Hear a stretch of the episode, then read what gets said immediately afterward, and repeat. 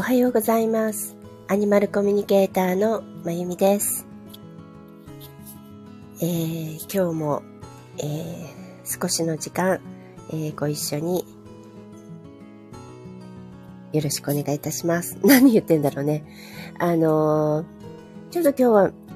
多分長くできない気がするというか、あれなんですよ。なんか多いと思うんですけども、なんか今年は花粉症がひどくて、あのー、もともと別にそんなに花粉症だって言うほどでもないぐらい、あの、薬ももちろん飲まないし、まあ自分で花粉症なんだとは思ってないぐらい大したことなかったんですね。去年まではね。あのー、もう別にマスクもしなくてよかったし、あの花粉症のためにはね。そんな感じだったんですけど、あの、今年なんか知らない、すっごい、あの、ひどいんですよね。で、まあ、いつもよりもたくさん飛んでるっていう話は聞きますし、あの、今年はひどいって言ってる人も多いので、まあそんな感じなんでしょうけども、あの、薬も飲んでるんですけど、なんかね、なかなかずっと喋ってられるのかなっていう、あの、鼻水とかも出てくるしね、あと、なんていうのかな、喉もちょっと腫れてるんですよね。で、そんなので、で、特に午前中はね、あの、声も多分鼻声だと思うんだけど、あの、全然ダメっていうかね、まあ、薬が、うーん、聞き出すと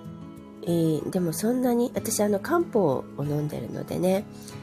なんかそんなにすぐに効かないっていうのもあるんですけど、そんな感じで、まあ始めたいと思います。だからタイトルもね、また雑談にしたんですけど、あのー、なんか決まってなくて、頭も働かないですよ。だからなんかね、うん、ここ一週間ちょっとぐらいかな、ぼーっとしてる感じで、なかなかしんどいなっていう日々を過ごしています。なんかね、今日はどれぐらい飛んでるのか知らないけど、別に窓開けなくてもね、まだ外には出てないんですけど、それでももう全然ダメっていう感じですね。花粉症なのか何なのかわからないですけどね、花粉症っていうことにしておきますけども。そんな感じで、で、あの、今回背景を、なんかそ、それでパッと何しようかなって選ぶときに、アフリカを思い出して、あの、アフリカで会った、出会ったキリンさんを、あの、背景映画にしてみました。で、なんでアフリカって思い出したかっていうとね、アフリカにはもちろん花粉症ないんですよね。で、アフリカだけじゃなくてね、ないとこ多いんだよね。あのうん、なんか不思議とね、あの、そうなんですよ。なんかね、で、あの、聞くところによると、こんだけ国民が花粉症になり、あの、メディアでも花粉が飛んでますとかやってるのは日本だけで、なんか日本人病みたいになってるみたいですね。あの、稀に外国人でもいるみたいだけど、本当にこういうことはないようです。で、私自身もアフリカに行ってた時、それはもう、それもあってね、あ、こんにちはっていうかおはようございます。いつもありがとうございます。あの、なんていうのかな。アフリカに行ってる時はもちろん花粉はなかったし、まあもともとね、その頃は花粉症でなかったっていうのもあるんだけど、でも他の国、カナダにいる時も、なんていうのかな、アメリカにいる時も全くないんですよね。出ないんですよ。で、じゃあ杉、杉がないのかっていうとそうでもないんですよね。カナダなんてすごい、あの、日本よりも、ね、私がいたバンクーバーでもものすごい、あの、木が、まあ山もすぐそばにあるし、木がね、いっぱい生えているようなとこで、あの、うん、だからね、なんか不思議な気がしています。何の関係があるのかね、よくわからないけども、そうそう。で、もアフリカっていうのは、その、もちろんね、あの、土着の病気はいっぱいありますし、もちろんマラリアだってあるし、だけど、なんかその現代病みたいなのはやっぱりないよね。あのー、あ、おはようございます。ありがとうございます。うん。だからやっぱりこの花粉症って現代病なんだと思うんですよね。まあ現代だもんね。ここ何十年の間に出てきたものだから、なんかそういうものはアフリカには、そうですね。あの、もう前からある、なんていうの？マラリアとか、うん、黄熱病とか、あの、赤痢とかコレラとかね、そういうのはありますけど、まあこれはなんか、衛生の問題もね、あるんだろうけど、うん、なんかね、ちょっと何かしら不思議な気持ちというか違和感というかね、そうそう、だって私ね、まあアメリカいろんなところに住んでたことがあるんですけど、あの、すごく長くいた、あの、ブルーミントンっていうインディアナポリスっていうところのインディアナポリスとか、インディアナポリスは町か、インディアナ州のブルーミントンっていうところにいたんですけど、その名前の通り、花が咲く blooming する町っていうぐらい、もう森の中なんですね。もうすごい、あの、だってね、あの、まあ、キャンパスの中までは、さすがに出てこないけど、ちょっと周囲になるの住宅だともう鹿が出てきたり、あと、あの、キャンパスの中でもアライグマはもう普通にいる感じでしたね。リスもいるし、だからそういう、本当に自然の中なんですけども、それでも何にも、そういうアレルギー的なものは別に杉に限らずね。だか日本だと年中、なんか、ヒノキだの、稲だの、豚草だのね、いろいろあるけど、全くアメリカなんかね、もともとセイタカアワダチソウ、ブタクサってアメリカから来てるんですよね。アメリカから輸入されてるっていうか、なんかで入ってきてしまったみたいなんだけど、そんなんだっていっぱいあるのに、全然なんともなかったっていうのがちょっと不思議な気が、ちょっと違和感を感じています。そんな感じで、なんか、今日は、ね、お聞き苦しいかもしれないですけど、相当鼻がやっぱ、うん、鼻が出るんですけど、多分薬で止めてるから詰まってるんですよね。なんかわかんないけど、鼻声なので、私自身もね、話しにくいだけじゃなくて、多分聞きづらいと思うんですよ、皆さん。ごめんなさいね。なんか、そんな感じで、なんか今日はもうなんか目もかゆいしね、なんかやっぱり大変かもしれない。あの、今回。まあでも、あ、あるちゃんどうしたの？なんかわかんない。私が猫たちはって言おうとしたら、アロ、アロハがこっちをじっと見ていました。珍しいんだよね。で水を飲んでます。アロハがね、水を飲みに行く姿ってあんまり、あんまり飲まないのか見ないんですよ。だから私自身もこんなに一緒に暮らしていて、なんか、あの、いわゆる水があるとこ、水飲み場で水を飲んでるのは、なんかすごい嬉しいですね。なかなか見れないというか。あの、この方、あの、えっと、なんていうかな、机に、えっと、お空に行ったね、うちの子たち、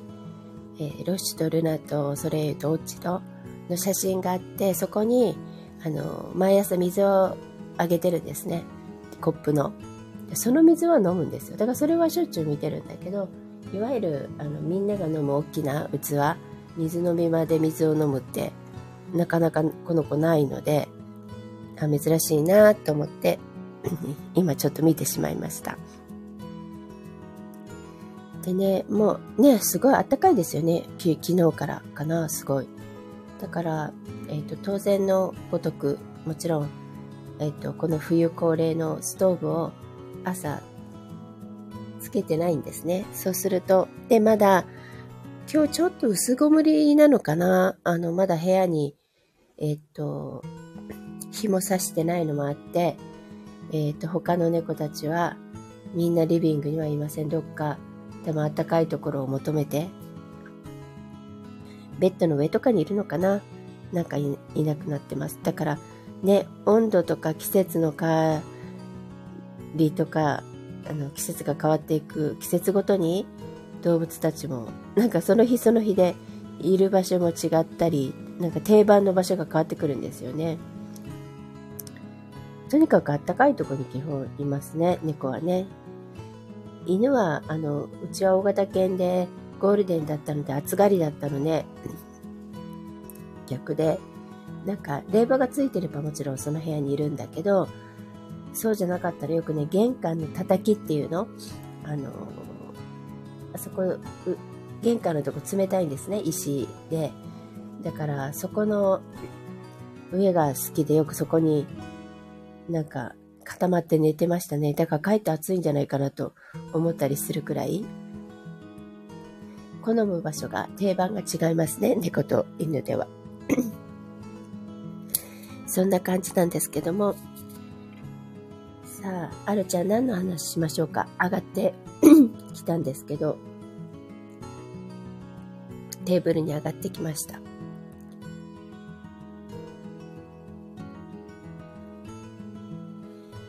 ね、やっぱり頭が働かないのかな。なんかね、コメント入れてもらって聞きたいこととかあったら、お答えすることもね、できるんですけど、何かありますかね。とりあえずあれだもんね、あの動物たちは全くこの花粉があろうがなかろうが、何の影響も受けてないですね。割と、こう、例えば、季節の変わり目とか、気圧の変化に動物っていう、あの、人間もそうだけど動物の方がさらに敏感で、あの、体調崩したりとかね、よくあるんですよ。だけど、なんていうのかな、この花粉に関しては何のこともないみたいですね。あの、えっと、昨日、昨日も一昨日もかな、あの、天気がいいので、うちの風太さんが大好きなベランダ散歩をしたんですけども、もう私はまあすぐ、あの、それでやられてしまうんだけど、なんともないみたいですね。それで、なんかベランダでゴロゴロしたりして、なんか花粉まみれに、ね、なるからやめてほしいって思うんだけど、なん、なんにもないですね。あの鼻水も出てこないしね。なんだろうね。なんかこれは、と思っています。で、アフリカにね、まあ、アフリカつながりでいるときに、意外とこの、そのアフリカのね、だからやっぱりコレラとか赤痢とか、まあそういうのはね、でも、あの、衛生の問題であったり、菌だから、えっ、と、まあ、気をつけていればね、避けられたり、あの、そういうものを食べないとか、そういうところで、なんかご飯食べないとか、不衛生なところとかね、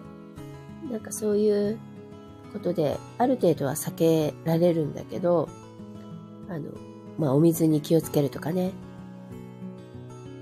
だけど、そういうのを除いたら、なんていうのかな。あと、あと、マラリアはね、本当に気をつけなきゃいけないけど、まあ、気をつけなきゃいけない病気は他にもいっぱいあるんだけどね。アフリカ独特のね。あの、ハエが媒介する、いわゆる節縁病とかね、プチフライって言って、あの、洗濯物にね、卵を産みつけて、それを知らないで来てしまうと、あの皮膚にね、あの、その卵が潜っちゃうっていう、あの、皮膚について、あの、皮膚を破って、皮膚の中に入ってしまうっていうね、なんかちょっと、想像するとね グロテスクなんですけど、そういう病気もあったりとか、いろいろ、あの、あるんですけども、でも、なんかそういうのを避ければ、なんか体調的っていうのかな。それはすごい、あの、健康だった気がします。あの、風邪もひかないし、そんなにおお腹を壊すことはそんななかったし、なんていうの、いわゆる体調がいいっていうの、うん、体がかえって元気だった気がします。で、私は当時、あの、生理痛があったんですけども、それも全くなかったし、な、なんだろうね。だから、あの、土着のね、いろんな感染症とか病気はあるにしても、それ以外で、なんていうかな、自然なもので、以外で、なんか体調が悪くなるってことがないあの頭痛も、まあ、あんまり頭痛持ちではないんだけど、頭痛もなかったし、そういう、なんかここ今ね、あの、日本で生きていて、時々起こるようなこと、あと、よく周りでね、みんなが頭痛いとかお腹痛いとか風邪ひいたとか、なんかだるいとか、あの、疲れてるとか、そういう感じの体調の悪さが全くない感じでしたね。あの、性格、性活自体は過酷なんですけど、そのインフラも悪いしね。あの、なんだけど、うん、体にはいいっていう、なんか不思議な感じですよね。あ、ありがとうございます。だから、なんか割と、この現代病っていうものがいっぱい私たちの健康になんか影響を及ぼしてるのかなってのも感じます。えー、まあもともとね、そのなんていうかな、いろんな違う目的を持ってね、向こうで暮らしているってのも、その精神的なものもね、すごくね、病は気からだから影響するのかもしれないけど、そのアフリカでは本当に、あの、いわゆるもともと持ってる私、例えばちょっとアレルギーではあるんだけど、そんなものも出ないし、うん、なんか体調が良かったですね。あ、新橋さんありがとうございます。直感は、あの、もう磨けるっていうか、直感が鋭くなりますよね。明らかに。で、あの、アフリカだけじゃなくて、例えば直感を磨くためにね、うん、直感の本読んだんだけど、はい。なんて書いてあったのかな？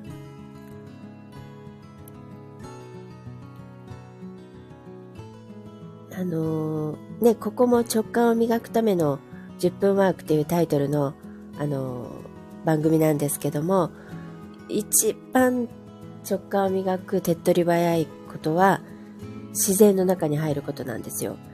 だから、アフリカでもなくて、アフリカまでね、行けなければ、あの、日本でもね、もあの山の中、森の中、林の中、海、あの、何でもいいんですけど、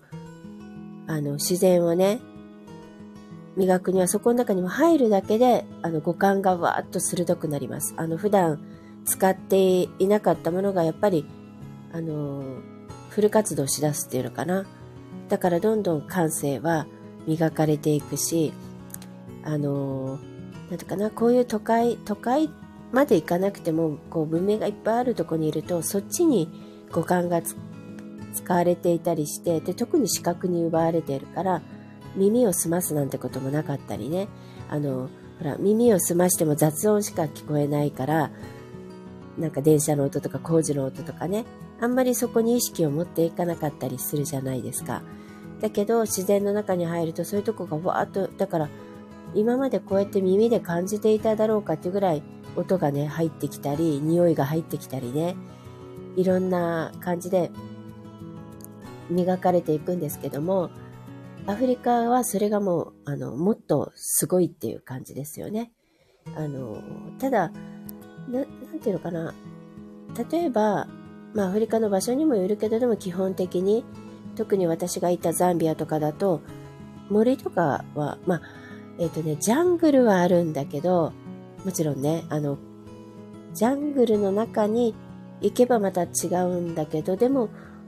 こう森、なんていうのかな、ジャングルだからね、まあ森って言えば森だけど、ちょっと生えているものはね、木とか違うんだけど、そういうとこを除けば基本的にサバンナなので、あの、あんまりこう、木とかはそんなにいっぱいないんですよね。あの、もちろん全然ないわけじゃないけど、こう、いわゆる山の中とか、林とか森みたいな感じのところは少ない。ジャングル以外はね、少なくて、で、そうだね、えっと、その、ジャングル以外のとこだと、もう、ブッシュ、草とかしか、あの、山は基本的にほぼないんです、ザンビはね。なので、まあ、小高い丘みたいなのはあるんですけど、だから、草とかが多い感じですけども、それも草もそんな生い茂ってるわけじゃなくてね、特に寒気とかだともう、ね、全然ないに近い感じですけども、でもそれも自然なんだよね、きっと。だから、それだけでも、うん、全然、そんなものが、例えば木々がなくても、もうものすごく違います。多分ね、文明がない、あんまりないってのもいいのかもしれないですね。だから、うん、聞こえてくるものも違うし、やっぱどんどんその、特に普段使わない聴覚とか嗅覚とかが、どんどん鋭くなっていくし、そうすると必然的にね、直感、第六感も含めて上がっていくって感じなのかな。ね、どんどん研ぎ澄まされていく感じですね、いると。そう。で、例えば、え、っとね、首都が、あの、ルサカというとこ、首都ってがあるんですけども、私はそこから1000キロぐらい離れた、あの、え、っとね、東のマラウイとの国境の近くの方の、あの、町が拠点として住んでました。チパタっていうんですけどね。で、その、ルサカからチパタまでは、まあ、車とかバスで10時間ぐらいかかるんですけども、あの、高速とかはないんですね。で、普通の道を入るんですけど、あの、ん？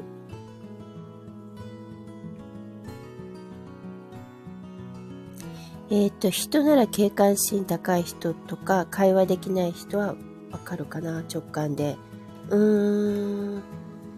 なるほどね。まあ、そ、それもね、直感の一つですよね。うん。まあ、直感ってもうあ、ありとあらゆるものに使うから、なんか例えば何かパッとひらめく、それが宇宙からのメッセージか、どこからかわかんないよ。わかんないですけど、そういうメッセージの時もあれば、何か、あの、違和感も直感だからね、あ、これこう行かない方がいいとかね。あと逆ね、あ、こっちに行ってみようとか、これも直感だし、で、人もこの人、うん、ちょっとあんまり自分に合わないかな、合うかなとか、そういうのも直感だしね。うん。あの、違和感の方がね、人は強いんですよ。あの、直感のうちのネガティブな方が違和感で、まあ、ネガティブって悪いって意味じゃなくてね。で、ポジティブな方とあるんですけども、なんで違和感が、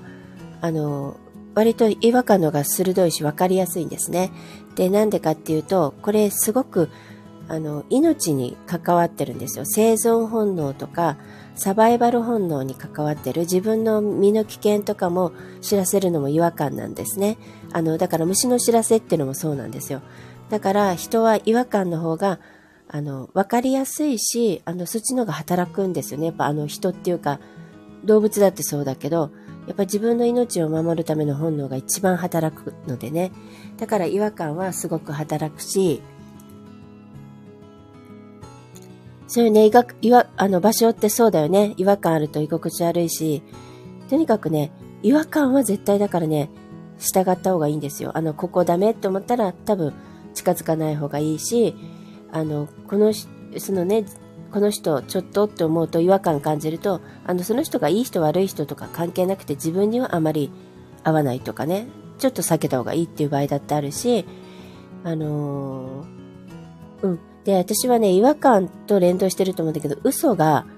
あの、ほとんどわかるんです。子供の時から。それは、あの、こう、言ってる内容で嘘がわかるんじゃなくて、まあ大人になればね、そこも見破るのすごい早いんですけど、あのーなんていうのかな。えっと、子供の時からそういう内容もわかんなくてもすぐね、嘘だけ、ファッと、あ、嘘だってなんか違うエネルギーを感じるんですね。で、それも違和感なので、そうやってね、違和感っていうのはね、いろんなとこで使えて、あ、会社でよくあるのね。まあ、あの、会社っていう場所が特に、ね、ほら、いろんな人の思惑、まあ、邪、邪心とか邪念も含めていろんなものが渦巻いてるところだから、やっぱそういう念の溜まってるところも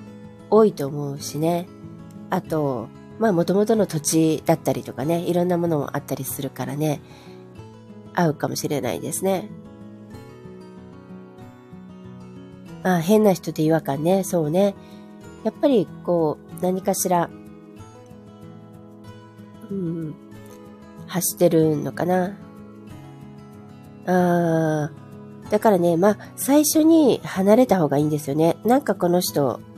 居心地悪いとか、なんか、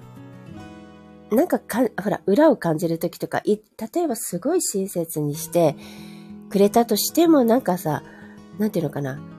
なんか違和感感じるときあるでしょそういうときはね、相手に意図があったりとか、思惑があったりするからね、あの、ほんとそういうときは近づかない方がいいしね。ああ、そうそうそうそうそう。だから意図があるのよ。そういう人は。で、そういう時ってやっぱ違和感感じるでしょあの、自然にわーって親しくなったり、自然にこうわーっとなる時って絶に、あの、絶対違和感感じないから、不自然なものはまた違和感感じるんですね。うん、ね、感じるよね。その何か裏があるって。そうなんです。だからね、違和感って不自然なものに感じるんですよ。だから自然だと全てのものね、あの自然の中に嘘とか意図とか偽りはないので、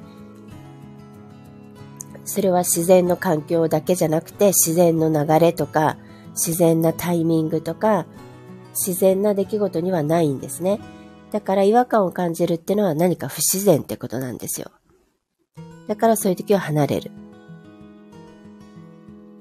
そうそうそう。まあ意図があるってことは何かしらね、コントロールしたいとか利用したいとかね。あのー、なんていうかな、そういう、うん、思惑、いわゆる思惑ね。あのー、うん、まあいろんなパターンがありますよね。親切できたり、怒ってきたりとか。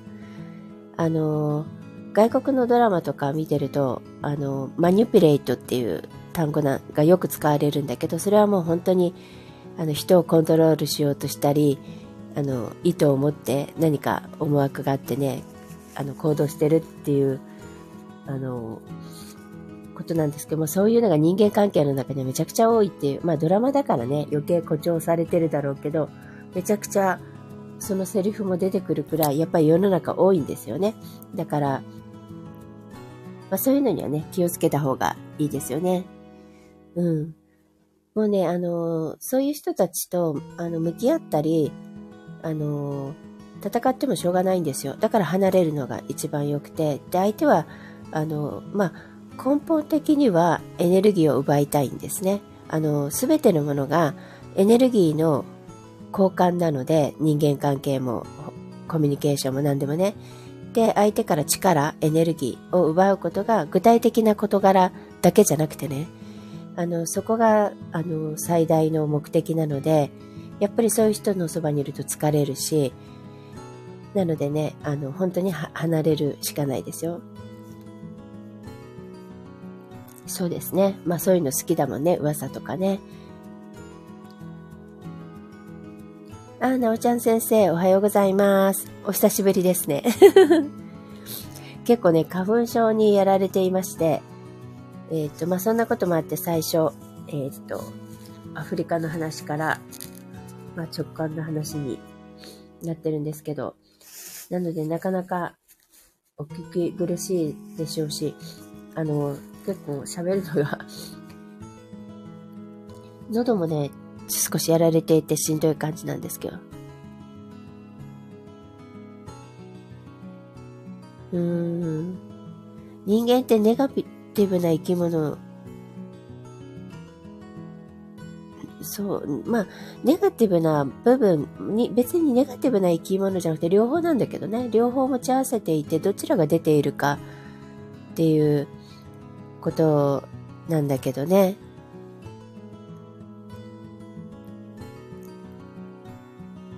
そうそう。まあ、例えばネガティブっていう感情の中に悲しみとか怒りとかあるけど、でもそれはあ、耳だけどうぞ。まあ、ラジオだからね、基本耳だけだよね。あの、なんていうのかな。そうなんですよ。あの、これさ、ラジオだから、まだいいんですけど、昨日ちょっと TikTok ライブをした時にやっぱ花粉症で、鼻が、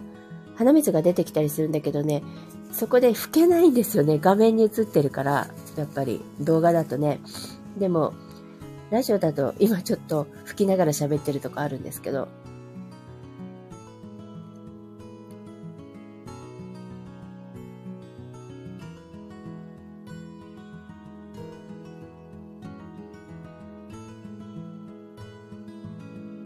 まあ、ネガティブな方を記憶で覚えてるっていうのは、まあ、その印象が強いってことなんだろうけどね。でも、まあ、それだけ、あの、エネルギーもね、ネガティブなエネルギーは強いので、まあ、自分の中のインパクト、まあ、だからそれがトラウマになったりとかもするけど、えー、っと、まあでもそこはね、あの、いろいろ記憶をこう変えていったりするなんかワークとか、まあ私じゃないけどね、そういうセラピーとかあったりとか、あの、なるべく、そのネガティブな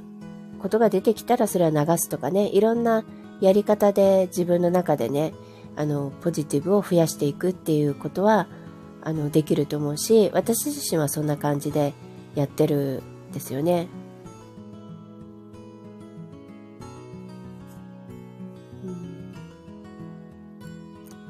そうそう、そんな感じなんですけど、そうそう、直感は、とにかくね、直感は、あの、まあ、さっきも言っていたんだけど、あ、そうそう、何の話を途中だったんだよね。そうそう。あの、アフリカでどうしてそれだけ直感が磨けるかっていう続きなんだけど、あの、首都のね、ルサカから1000キロくらい離れたチパタに、まあ、車で10分、10分じゃない、10時間バスとかで10時間ぐらいかかるところをこう、まあ何回も行き来をするんですけど、その道中って、えー、っとね、まあ真ん中ぐらいにポツンと集落があったりするんだけど、特に首都から離れてその集落を過ぎていくと何百キロってもうあの何にもないんです。あの人工物が電線もなければもう小屋一つもないし、いわゆる自然、まあ、あの、そこサバンナで、ちょっと小高い丘とかが出てくるんだけど、なので、もうその丘の、本当に低い丘の風景と、かすかな緑、サバンナだからね、しかない風景が何百キロって続くんですよ。だからそこには人間が一切介在、まあ道路は走ってるけどね、道路だけで介在していないというその景色がね、私はあのアフリカザンビアの中で一番好きだったんだけどそこを見ているとずっとそこを眺めていると本当にねなんか自然の中に入っていくっていうかあのなんていうかな大自然ってこういうことかなっていう本当にその人工物がない美しさっていうのかなその空気感研ぎ澄まされたものがやっぱその中にあるんですよね。であのまあもちろんそこに動植物が生息しているけど、それも自然じゃないですか。で、人間はいない。なんかね、そこが一番私は景色としても好きだったし、あの空気としても大好きで、だからやっぱそういうとこにいると本当に直感は、あの、私自身もなんかそこに行くとスイッチが変わる感じがしてたので、で、本当心があら、現れていくっていうのかな。そんな感じの場所でしただからそういうとこに行くとね本当に直感を磨かれていきますよね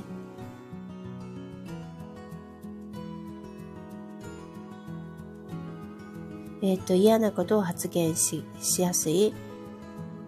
心理学勉強したら記憶について勉強しあまあ心理学の勉強とまた直感は違うんだけどうん。あの、まあでも、しょなんていうかな、心理学を勉強していくことは、また一つ、そのいろんな自分の感情をね、あの、整理していく上ではいいのかなと思います。まあ私はもともと心理学専攻なので、あの、まあ直感とかいうもののよりも先にね、そっちを勉強したというか知っていたですけども、うん。でも直感はね、とにかく、あの、なんていうのかな、どちらかというともう自然、まあ一番いいのは自然の中に入ることでしょ。で、次は、そうね、あとね、えー、っと、直感が磨くっていう一つとして、その自分の内側とか魂とつながるとか、あの宇宙とつながる時に直感ってメッセージを受けやすいんだけど、それはどんな状態かっていうと、ものすごく波動が高い。で、波動を高くするにはどうしたらいいかっていうと、ご機嫌でいることなんです。いわゆる喜び、 joy の中にいることが一番直感が、あの、磨くというよりも鋭くなります。そのと、その瞬間ね。だから、いろんなものを受け取りやすい。で、なんでかっていうと、宇宙はもともと joy、喜びそのものらしいです。宇宙というもの。まあ、それが源っていうのかソースっていうのか天国っていうのかわからないけどね。で、喜びという波動が実は、まあ、歓喜ってあるでしょ歓喜ってのが一番素晴らしいものだっていう言い方も、ね、歓喜と、まあ、至福に近いものかなって言うんですけども、その喜びというエネルギーが一番波動が高いようです。なので、あのご機嫌でいることが一番直感が鋭くなります。何でもいいんですよ。もう自分の楽しいことする、して、こう喜んでいることもできるし、ね、美味しいもの食べてっていう人もいるだろうし、好きな音楽を聴いて、好きな景色を見て、なんかいろんな、ね、何でもいいよ。なんかウキウキするようなことを考えて、ウキウキするようなね、あのファッションが好きな人だったらお洋服を着て本を読んで何でもいいんです。自分がご機嫌でいられることが一番大事で、ご機嫌でいれば直感は、まあ、磨かれてもいくのかなその鋭くなっていくのでね。だから、なるべくか、まあ、簡単なことじゃないですか。自然の中に入るってことも簡単。ある、ある意味簡単。やろうと思えばできるでしょで、ご機嫌でいることはもっと日常でいつでもできること、嫌なことがあったとしても、ご機嫌ツールってあるんですよ。私はこれをよくね、あの、ね、なおちゃん先生知ってるかもしれないけど、生徒さんとか、あの、ワークショップとかでも伝えてるんだけど、自分のご機嫌ツールを持ってるといいんですね。これをしたらすぐ機嫌が治るっていうもの。あの、例えばすごい嫌なことがあっても、パッとこれをしたら機嫌が治る。それが食べ物の人もいれば、音楽の人もいれば、いろいろなんだけど、あの、特に、あの、ね、あの、動物のことなので、あの、ワークショップとかね、あの、クラスでは言うんだけど、自分の飼っている動物、あの、愛犬とか愛猫とか、インコとか、ハムスターとか、何でもなんだけど、自分の子、ね、飼っている子をパッと、あの、頭の中で思い浮かべると、人ってニヤってするんですよね。ほとんどの人が。それ自体でも、ご機嫌スイッチが入るんですよ。だから波動はパッと変わります。そこま、その前まで嫌なことがあっても、あの、自分の動物をパッと思い浮かべた瞬間にニコって、あの、ニコっていうかニヤって一瞬やっぱ無意識でもなるんですよね。それでも波動は変えれるので、そうやって、そういうご機嫌のツールっていうのかな。